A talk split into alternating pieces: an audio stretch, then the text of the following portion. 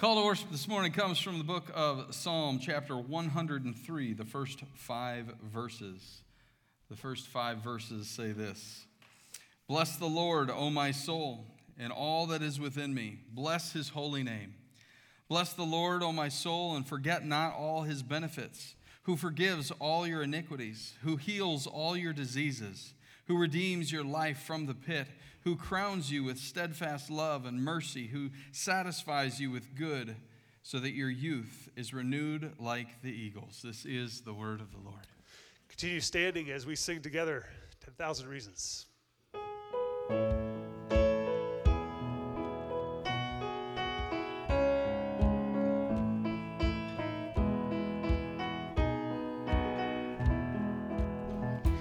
Bless the Lord, my soul soul, worship his holy name. Sing like never before, oh my soul, I'll worship your holy name. The sun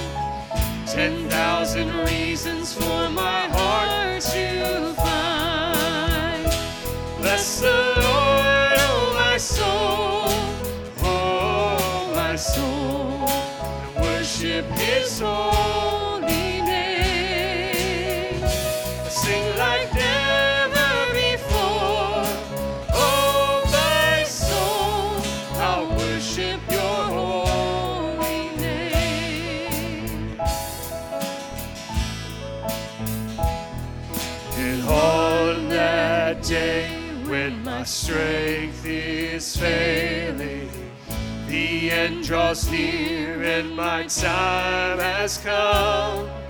Still my soul will sing your praise unending. Ten thousand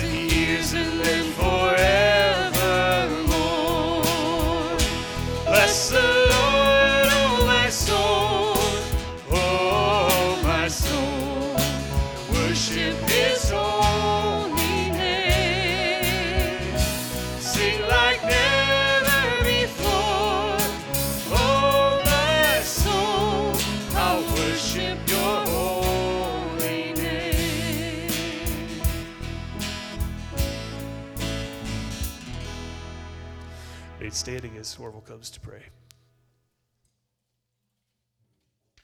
Dear Lord, we again, we thank you for this week coming.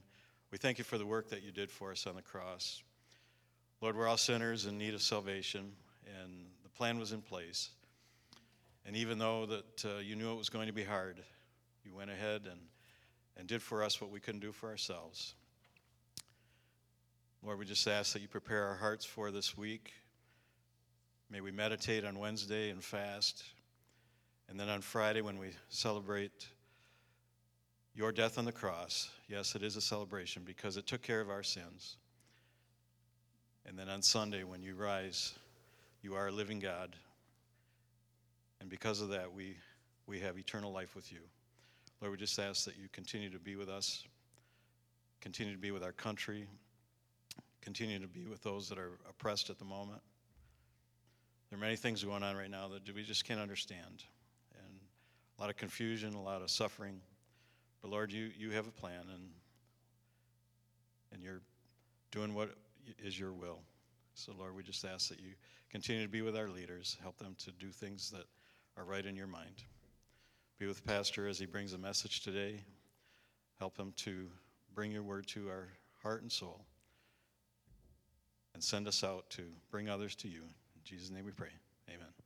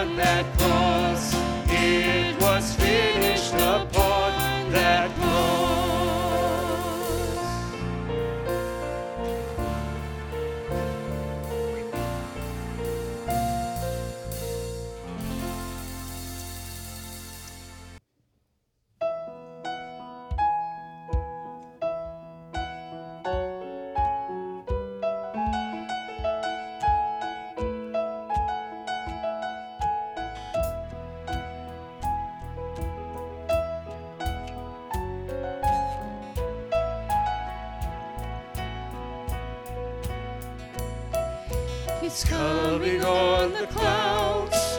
Kings and kingdoms will bow down.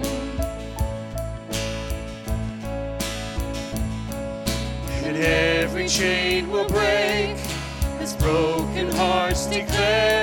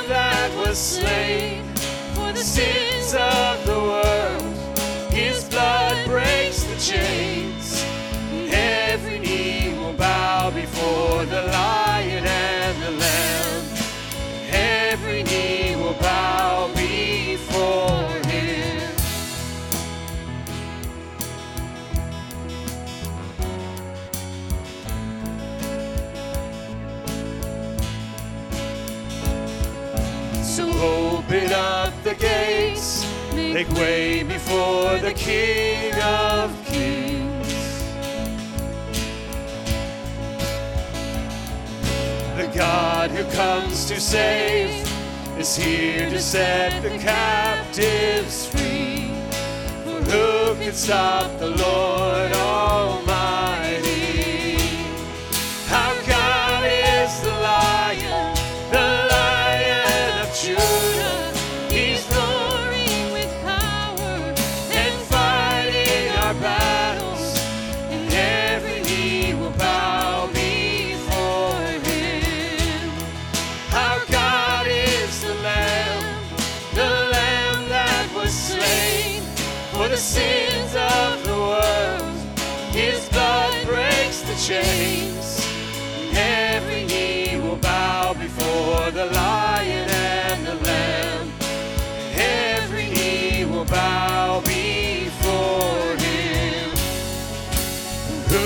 stop the Lord Almighty?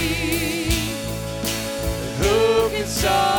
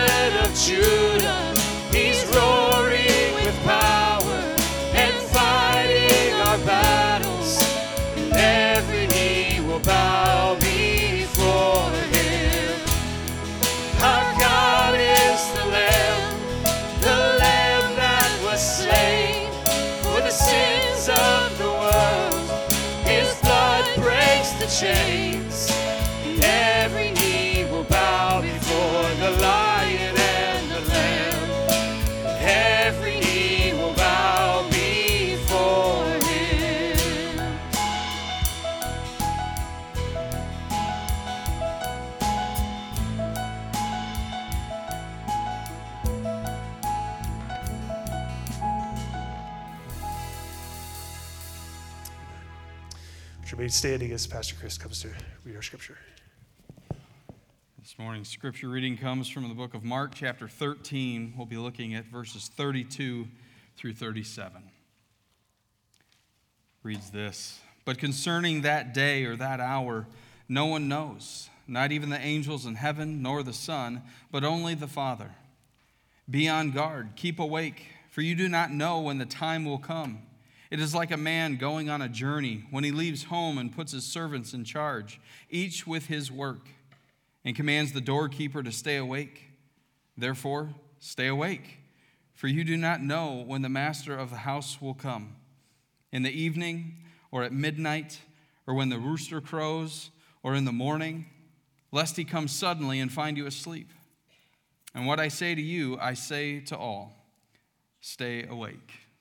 This is the word of the Lord. Thank you. You may be seated.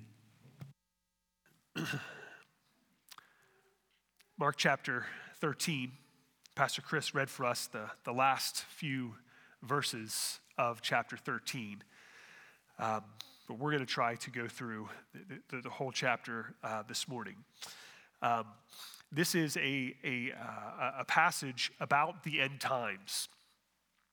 And the end times seems to be a topic that, that either uh, fires people up with interest uh, or it uh, kind of runs people off. Uh, there are people who, who want, to, want to know. They want to, they want to try to discern this thing. They want to know what's coming next. And then there's some people who just say, can't control it anyways, so I'm just going to leave it with the Lord, right? And maybe, maybe we don't uh, think, think of it enough. Well, today there, there's no escaping it. At our church, we preach uh, verse by verse through, through, through the book. And uh, we are we come to the passage and we, we got to preach the passage. So uh, we're at chapter 13 uh, this morning.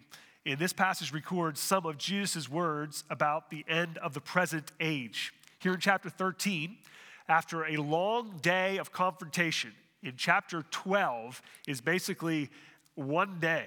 And we took weeks and weeks in chapter 12.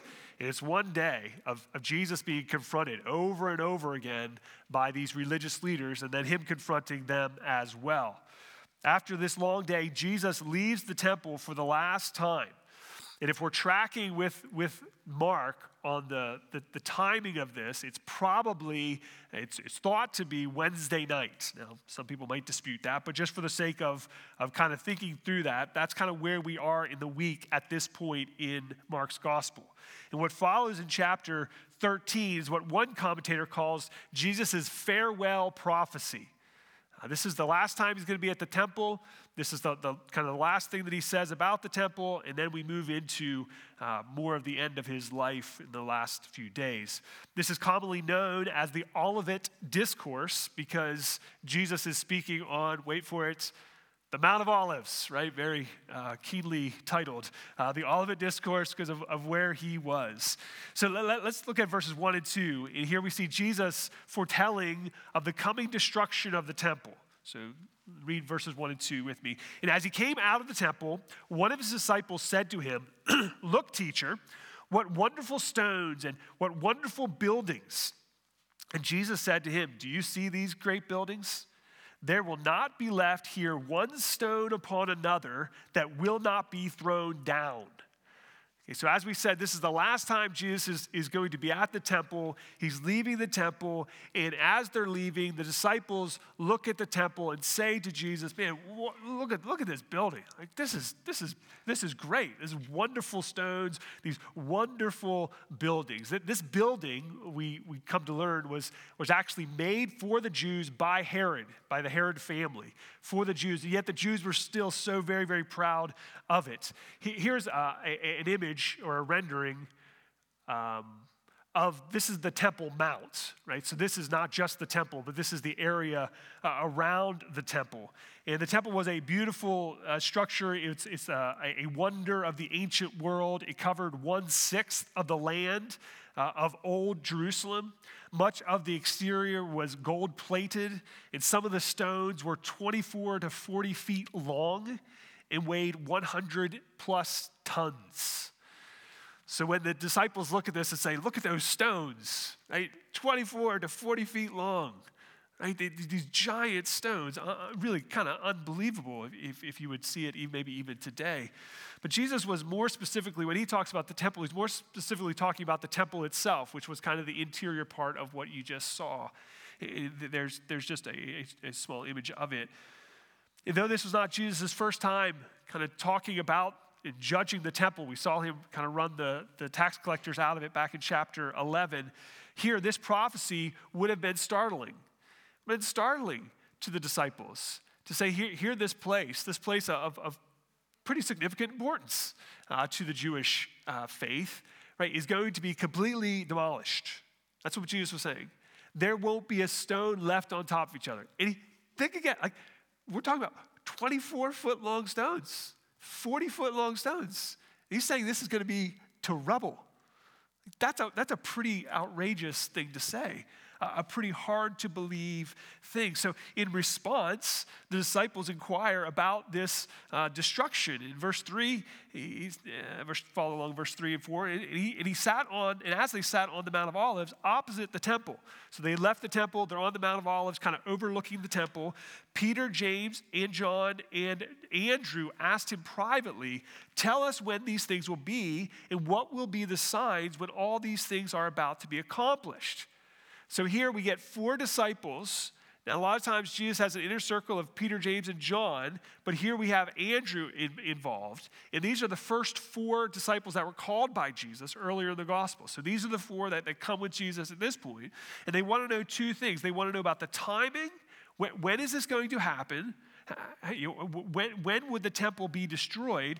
And secondly, what would the signs be? How would we know that, that it's coming? One, one writer helps us here says apparently the disciples associated the destruction of the temple with the end of the age. And if you looked at matthew's gospel you could see that uh, matthew records that a little, little closer together that they, they saw those two things as going together. So in reply the, the author continues in reply jesus skillfully wove together uh, into a unified discourse a prophetic scene offering two perspectives a near event, that's the destruction of the, the, the temple in AD 70, and a far event, the coming uh, of the Son of God in clouds with power and glory. So we have a, a former or local event uh, was the forerunner of the latter universal event.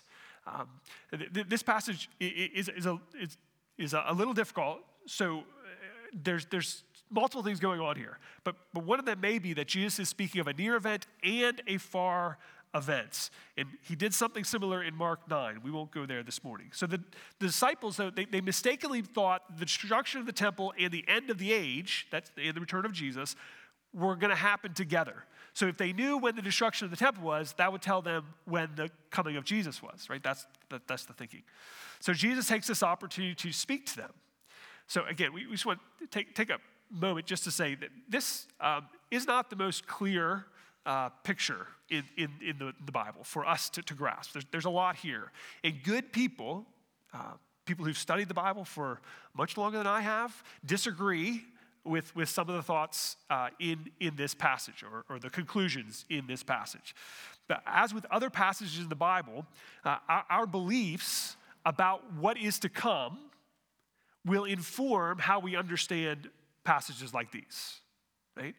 So if you think certain things about the end, then that's going to inform how you read these sorts of things. That seems obvious enough. And so uh, we, we want to make sure that our beliefs about the end are based on the biblical texts, which then should um, harmonize with all of the Bible, right? This prophecy should be understood in light of the whole Bible. Warren Wiersbe writes that the the prophetic scriptures harmonize if we consider all that God has revealed. So the implication is that if we understand this rightly, the whole Bible should fit together. That's, that's the goal. Um, we will not take time to make all those connections this morning, of course.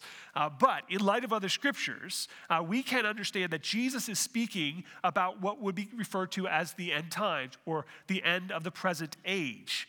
Uh, th- this, that will then lead to, to the uh, to the second coming. And we, we just want to note to one thing here.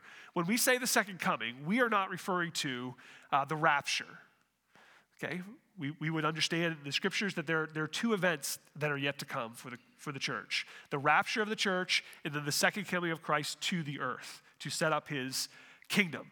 The second coming is what is being referred to in this passage, not the rapture the rapture will precede these events. So the events that Jesus talks about here in verses 5 and following uh, are understood to be what is called the tribulation.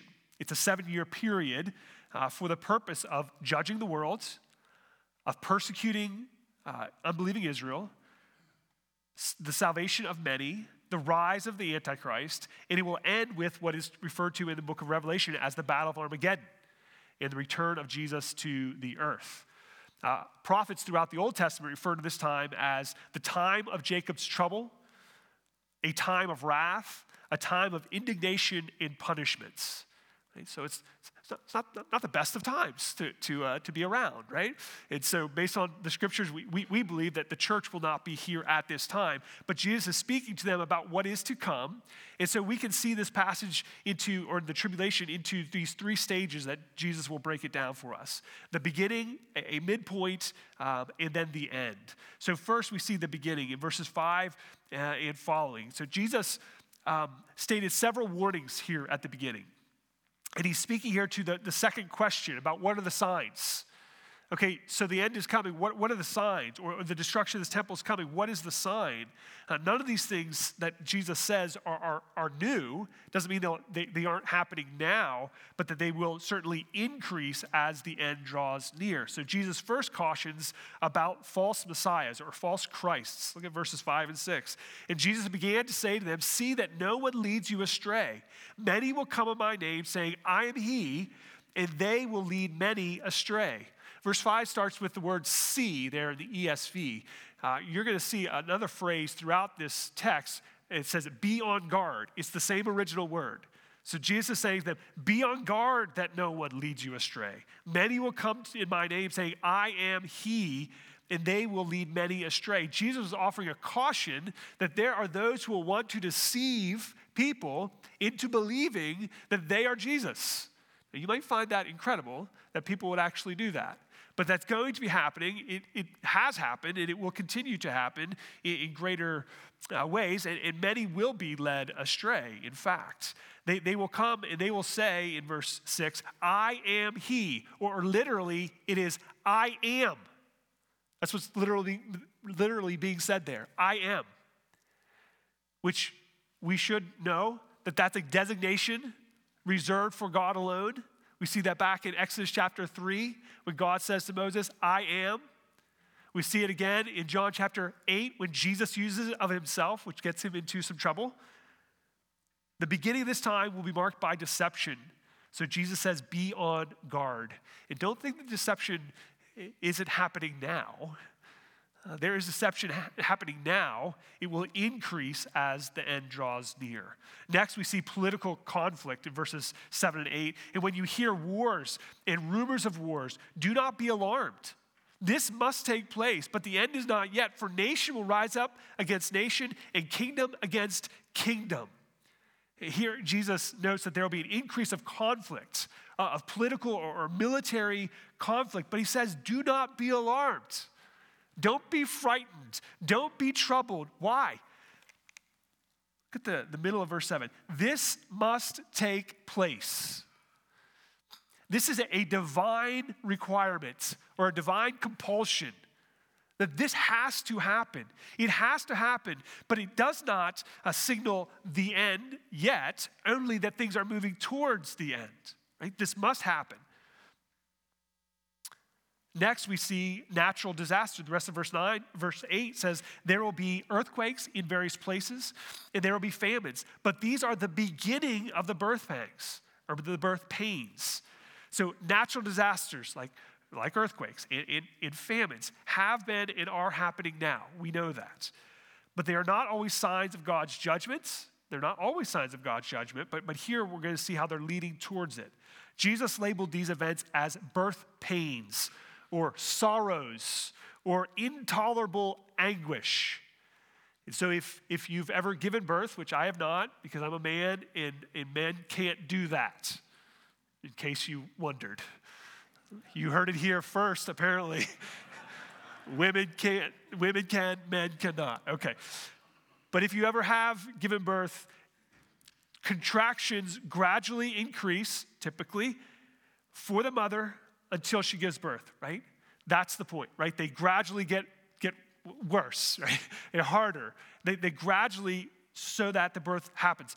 Jesus is saying, like these birth pains, like, like this, these, these sorrows will continue to increase until the final time comes. Now, one maybe word of caution about hearing those things. We, we ought to be careful not to interpret all disaster and all war as a sign of the times. It seems that the interest in end times increases or decreases based on how things are going in our country or around the world, right? When, when things are bad, we get, it, we get a lot, a lot of talking about, about prophecy and about end times. When things are good, kind of like, hey, I, I, can, I can handle this, right? This, this isn't all, all bad, right? There's a real danger um, when we interpret the Bible through our modern 21st century eyes. They might say, well, that's all I got, right? You're right. That's all. That's all we got. So it, it's hard not to do it. But but for instance, consider this. Consider if you were living in a third world country a hundred years ago, and your third world country was experiencing famine, and your third world country was um, experiencing constant civil war, and you came to Mark 13, wouldn't you then conclude signs of the time? It's coming, it's here now, right? That, that's what you would consider, right? That, that if, if you were only reading the Bible based on your experience, that is not how we read the Bible. That's not how we interpret the Bible. We don't interpret the Bible based on our experiences, where we live or when we live. Rather, we are to interpret the Bible based on what it meant when it was written to the original reader. What was the author's intent? Who was the author talking to? What was he talking about? Too often we read ourselves into the Bible instead of understanding the meaning out of the Bible. They're two very, very different things, things we ought to be cautious about, especially when it comes to understanding the end times. Jesus is speaking about a coming time of disaster. It's absolutely true. This is the tribulation that, that leads ultimately to his return and his kingdom being established. So, would it be wrong to say that wars today could be the beginning of birth pains that will be experienced in the tribulation? No, it's not wrong to say that.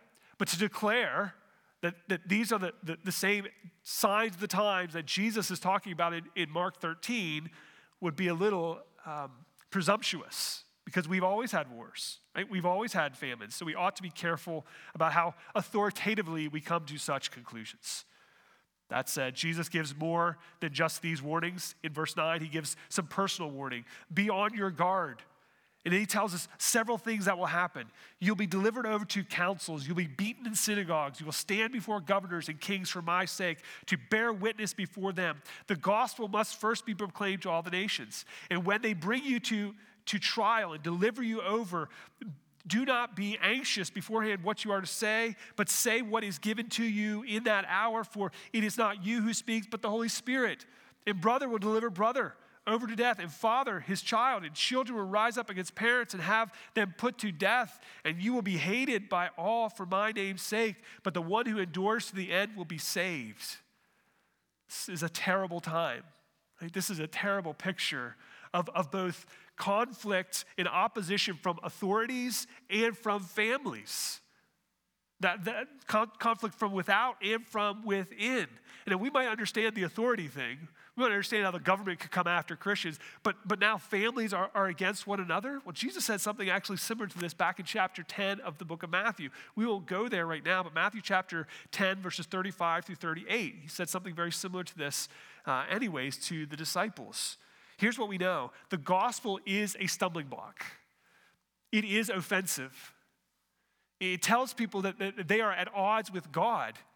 And it's not God who needs to change, but, but it's that we need to change. That we have a problem and we can't fix it on our own, but God has through his son. This is not a popular message. And it is, it, it causes conflicts. But Jesus said that the gospel must first be proclaimed. Again, another divine necessity. It must be proclaimed. Why? For the sake of Jesus' name. All of this is for the sake of Jesus' name. Opposition and persecution will be used by God for the sake of his name and for his glory. You see, in spite of persecution, or we could say because of persecution, the gospel actually is spread to the nations.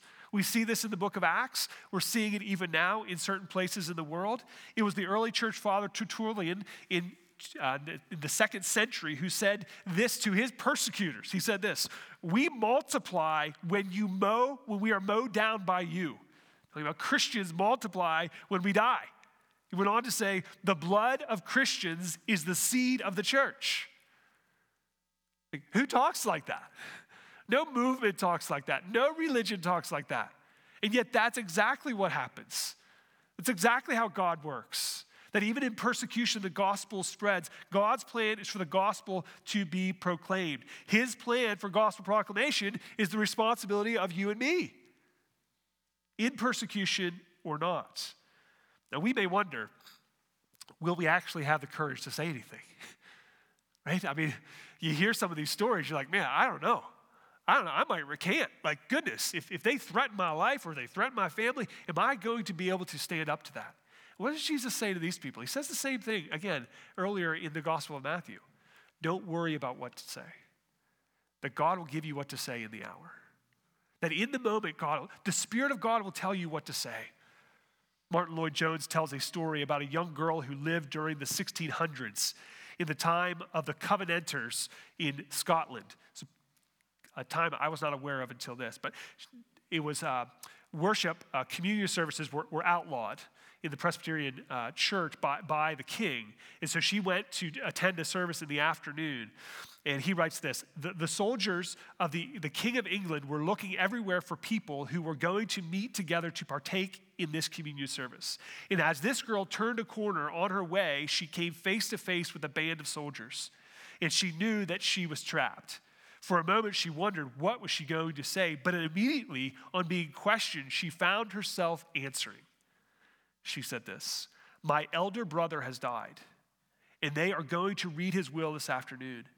And he has something for me. It has left something for me, and I want to hear them read the will. And they allowed her to go on. What did she mean? Martyn Lloyd-Jones continues Her elder brother had died, Christ had died for her. And in the communion service, the will was going to be read again and she was going to be reminded of what she had, what he had left her to do. Could she have thought that up beforehand? No, she couldn't have thought that up. But it's absolutely true. It's absolutely true. God gave her what to say. The Holy Spirit provided the words for her. We are not to worry about that. We are, we are to be faithful to speak what God tells us. When Jesus then moved to the midpoint of the tribulation in verse 14, where he spoke about an event called the abomination of desolation. Look at it in verse 14. And when you see the abomination of desolation standing where he ought not to be, let the reader understand, then let those who are in Judea flee to the mountains. Now, the, the abomination of desolation comes from the book of Daniel. We see it several times in the book of Daniel. This event is the desecration of the temple, it's, it's pagan idolatry in the temple. That's desecrating the temple. It would not be the first time that this had happened. It happened in 167 BC with the king of Syria. Uh, then it happened again in AD 70 as the temple was defiled by Rome when it was destroyed. But Daniel's prophecy was not about either of these things. It was about a final abomination in the temple by the Antichrist. We see that in Revelation chapter 13, verse 14. One commentator says this He, speaking about the Antichrist, will make a covenant with the Jewish people at the beginning of a seven year period preceding the, the, the uh, Christ's coming. We call that the tribulation. The temple will be rebuilt and worship uh, will be established. In the middle of that period, and this is the period that Jesus is talking about here, this midpoint, the Antichrist will break the covenant, stop temple sacrifices, desecrate the temple, and proclaim himself to be God. This launches the terrible end time events called the Great Tribulation. And those who refuse to, refuse to be identified with uh, the Antichrist will suffer severe persecution and be forced to flee for refuge. Many, both Jews and Gentiles, will be saved during this period, Revelation chapter 7, but many will also be martyred, Revelation chapter 6. So Jesus is saying here at this point, this is going to happen in the temple, this, this desecration of the temple. And Jesus expresses the seriousness of it at the end of verse 14 when he says, Let those who are in Judea flee to the mountains. This isn't going to be good. He continues in verse 15 Let the one who is on the housetop go down and enter his house and take nothing out. Let the one who is in the field not turn back or take his cloak. Alas, the women who are pregnant and for those who are nursing infants in those days, pray that it may not happen in winter. And in those days there will be a tribulation, as has not been from the beginning of creation that God created until now and never will be. And if the Lord had not cut short the days, no human would have been saved, would be saved. but for the sake of the elect whom he chose, he shortened the days. And then, and then if anyone says to you, look, here is the, the, the, the Christ, or look, there he is, do not believe it. For the false Christ and false prophets will arise and perform signs and wonders to lead astray, if possible, the elect. Verse 23 Be on guard. I have told you all things beforehand. We want to be clear this passage is not describing the rapture of the church. This is describing the judgment on the world during the tribulation. This will be a terrifying time, and yet we see God sovereign over it. So sovereign, in fact, that He cuts the days short. And listen, if God is sovereign over that time, if He's sovereign over that tribulation, then you and I can know something else. He's sovereign over our tribulation, right? He's sovereign over your adversity and your hardship. If he, if he can control the days of the tribulation yet to come, he can control your days as well. We seem to be okay with believing that, that God can create the whole world out of nothing, that he controls the end times, that, that and yet we are, we are prone to doubt and question his control in our life today. We're, we're all there, aren't we?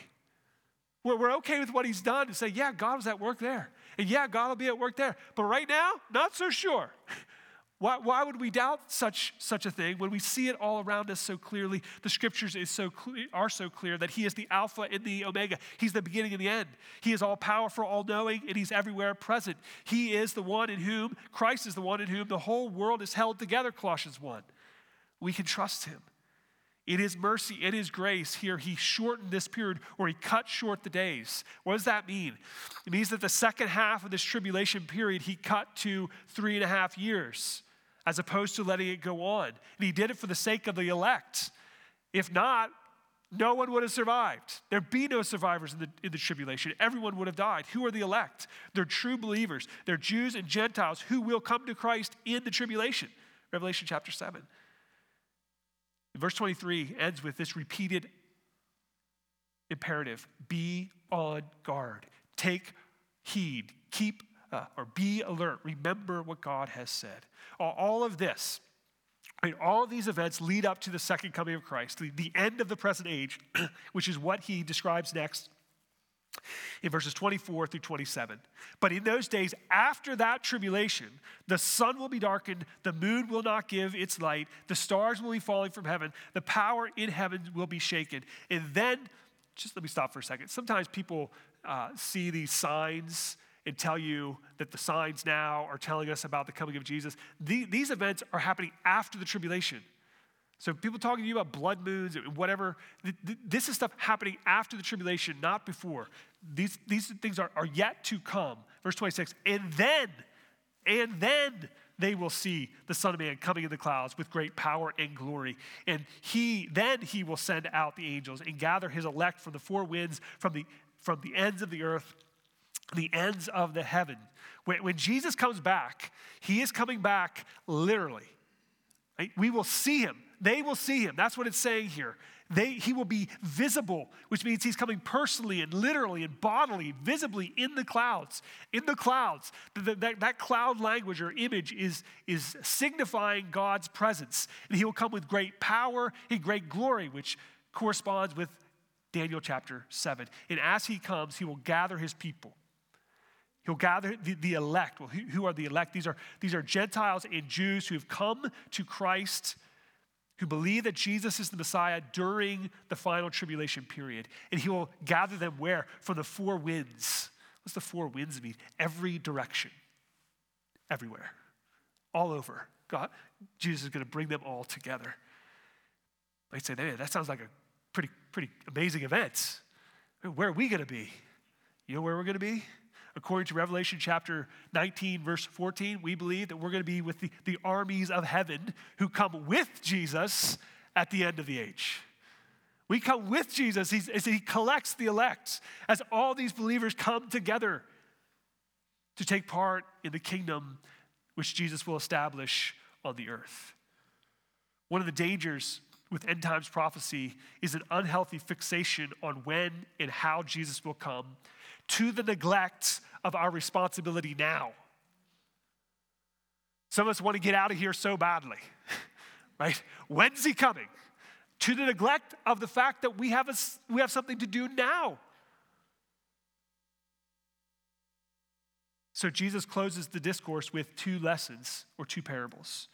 In the remaining verses, we see them. The first is in response again to the second question about signs. And he gives this, this parable about a fig tree. Look at verse 28. From the fig tree, learn its lesson. Now, he's used fig tree before. And fig tree is a symbol of Israel, but, but here he's just talking about the tree as a tree. As soon as the branch becomes tender and puts out its leaves, you will know that summer is near. So also, when these things take place, you will know that he is near at the very gates. Truly I say to you, this generation uh, will not pass away until all these things take place. Heaven and earth will pass away, but my words will not pass away. Jesus is saying, just like the fig tree who puts out its branch and, and the leaf appears, when that happens, you'll know it's summer. Right? In that same way, similarly, when these things, what are the these things? They're the previous verses, verses 5 through 23. When these things take place, the return of Jesus, the second coming of Jesus, is near. Jesus was describing the signs of the end of the present age in verses 5 through 23. The second lesson comes, uh, answers the, the first question when? Okay, so what are the signs? The first question, though, was when's it going to happen? What does Jesus say to that? He's going to tell another parable, but the first thing he says is verse 32. But concerning that day or that hour, no one knows, not even the angels in heaven, nor the Son, but only the Father. Jesus, when's it going to happen? I don't know. Nobody knows.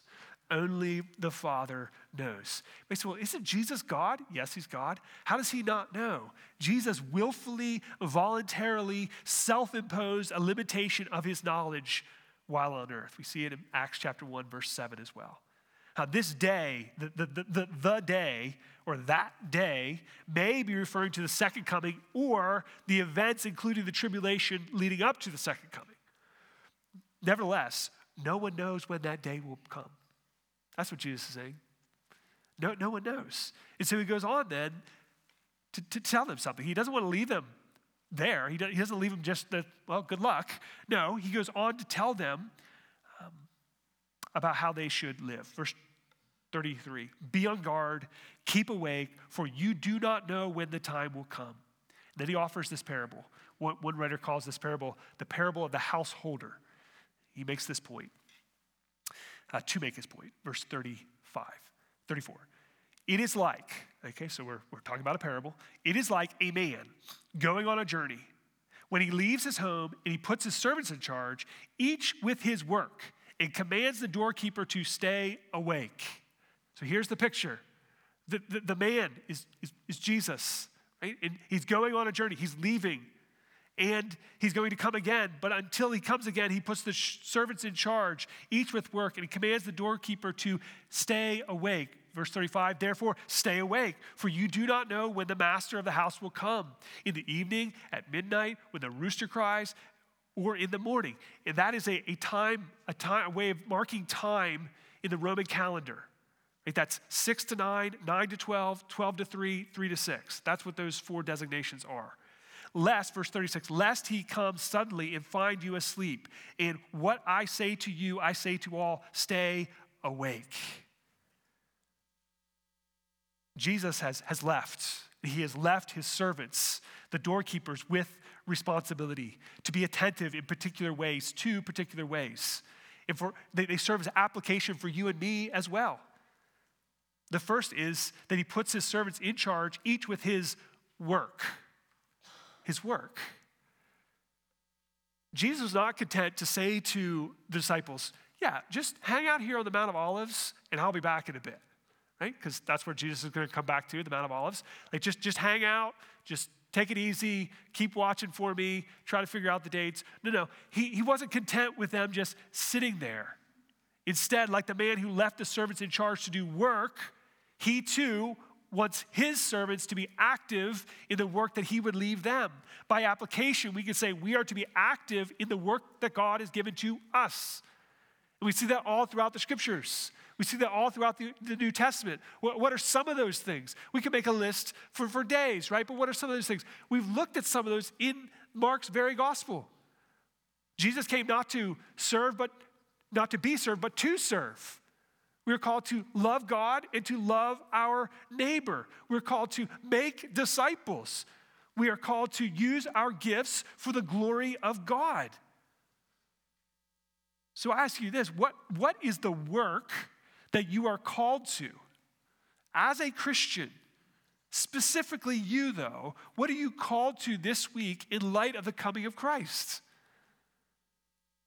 Would you want to be found doing anything else? And how many of us can admit there have been times where we're doing the wrong things, and God forbid that Jesus should come while we're doing that, right? So let's not. Let- Let's be about the work that Jesus has set for us. And secondly, he says to stay awake, or some of your Bibles say to watch. And he commands the doorkeeper to stay awake, the end of verse 34, or to be alert. Now, now staying awake is in contrast to verse 36, being found asleep. We're not talking about literal sleep.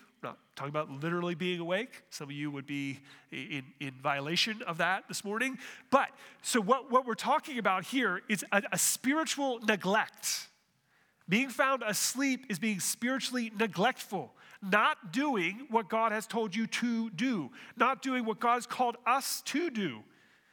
To watch is to be obedient to the God given tasks and commands left for us as we await the sudden return of Jesus. Warren Wiersbe writes this Our task is to be faithful and to be busy, not to speculate and debate about the hidden details of prophecy.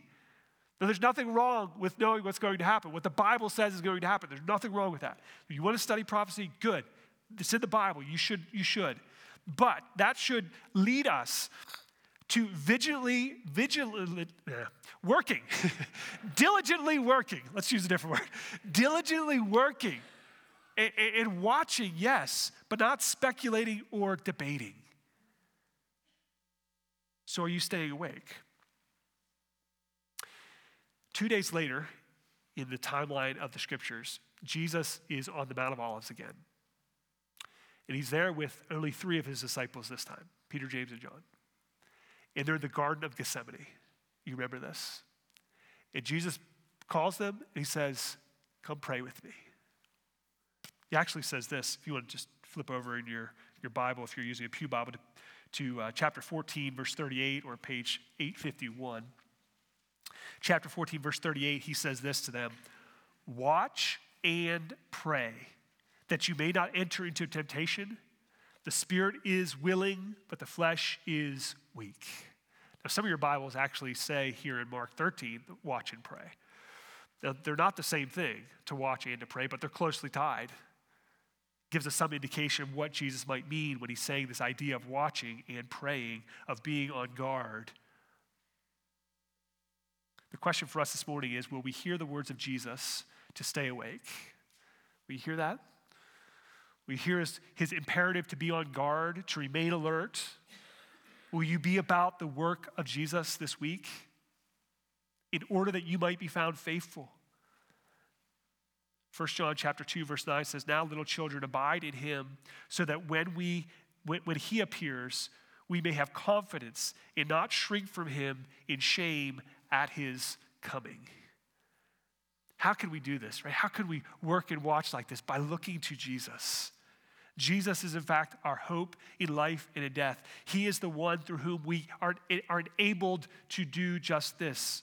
Listen to Titus chapter 1, verses 11 through 14. For the grace of God has appeared, bringing salvation for all people, training us to renounce ungodliness and worldly passions, and to live self controlled, upright, and godly lives in this present age.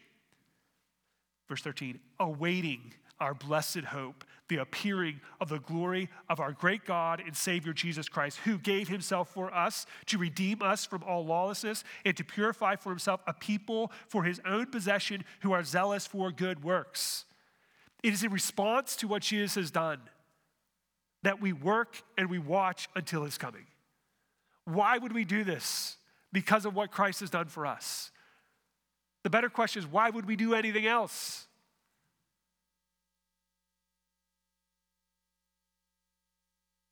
The Apostle John at the end of book of Revelation says, Come, Lord Jesus. An anthem that many of us have maybe repeated. But maybe you're not very comfortable repeating that. Maybe you're not quite sure if you want Jesus to return. Maybe you're not sure how he would find you. Maybe you're unsure of, of whether or not you would be welcomed in. But the scriptures assure us that you can be welcomed in. 1 John chapter 5, verses 11 through 13 say this, and this is the testimony that God gave us eternal life, this life is in his Son, Jesus. Whoever has the Son has life. Whoever does not have the Son of God does not have life. I write these things to you who believe in the name of the Son, that you may know that you have eternal life. Here's the great, the great hope for the Christian is that we belong to God through Christ. If you do not have Christ, you do not have life. You might say, Well, I believe in God. That's not good enough. The question is not do you believe in God? The question is, is do you know Christ? The question is, are you trusting in Christ and Christ alone for salvation? That's the question. There's lots of people who run around and say, Lord, Lord. But Jesus tells us what will happen. In Matthew chapter 7, many will say to me, Lord, Lord. But I'll say, Depart from me, for I never knew you. You workers of lawlessness. They were not about the Father's work, they're about their own work. Our hope today is in the work of Jesus. His coming, and He is coming, will come unexpectedly, both His rapture and His second coming. And we ask you, are you awake? Are you ready? You can be. You can be. If you don't know Christ this morning, we invite you to come to Him, to repent of your sins and believe in the gospel. If you do, if you do know Christ, their invitation to you is to be found worthy, to be found faithful, to be busy about the work of God this week. Let's pray. Father, would you help us? Would you help us this week to be found faithful? As we look to Jesus, the author and the finisher of our faith. And we can't do it on our own. This isn't try harder. This is look to, to Christ. This is to lead into to your Son and his work. And through the empowerment of your Spirit who lives in the Christian, we can. Father, for those with us this morning who don't know you, they don't know your Son, they don't have confidence about the coming of your Son. Maybe even right now, they're, all this conversation even makes them anxious. God, would you impress upon their hearts, their minds, the hope that they can have, the hope that's available through Jesus, the hope that Jesus came to bring to all who would repent and believe. The forgiveness of sins, the hope of heaven, our relationship with you as Father. For all who would repent and believe. Repent of their sin and believe on Jesus as Savior. Pray they would do that this morning. We pray that even now that we all together would turn our eyes to Jesus. In his name we pray. Amen.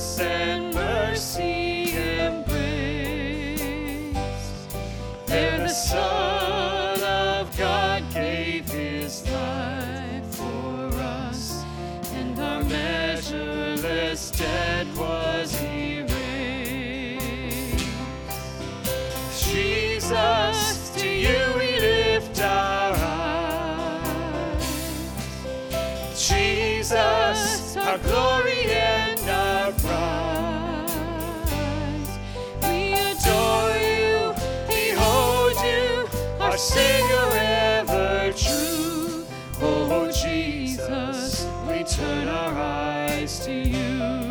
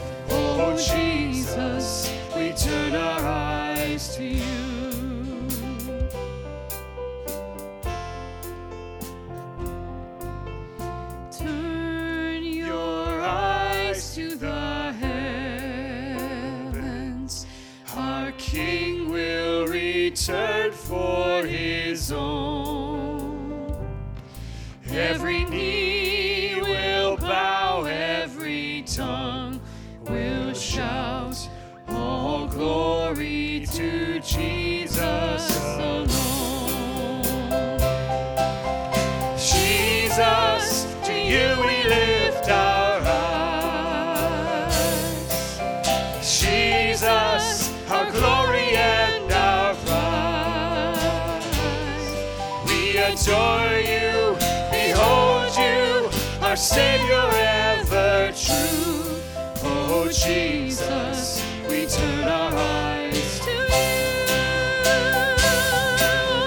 Jesus, to you we lift our eyes. Jesus, our glory and our prize. We adore you, behold you, our Savior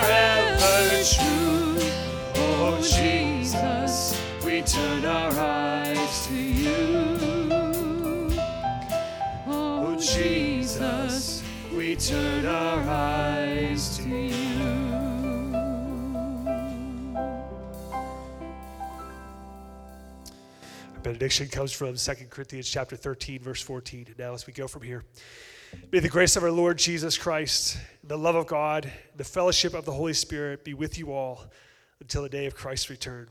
Amen and amen.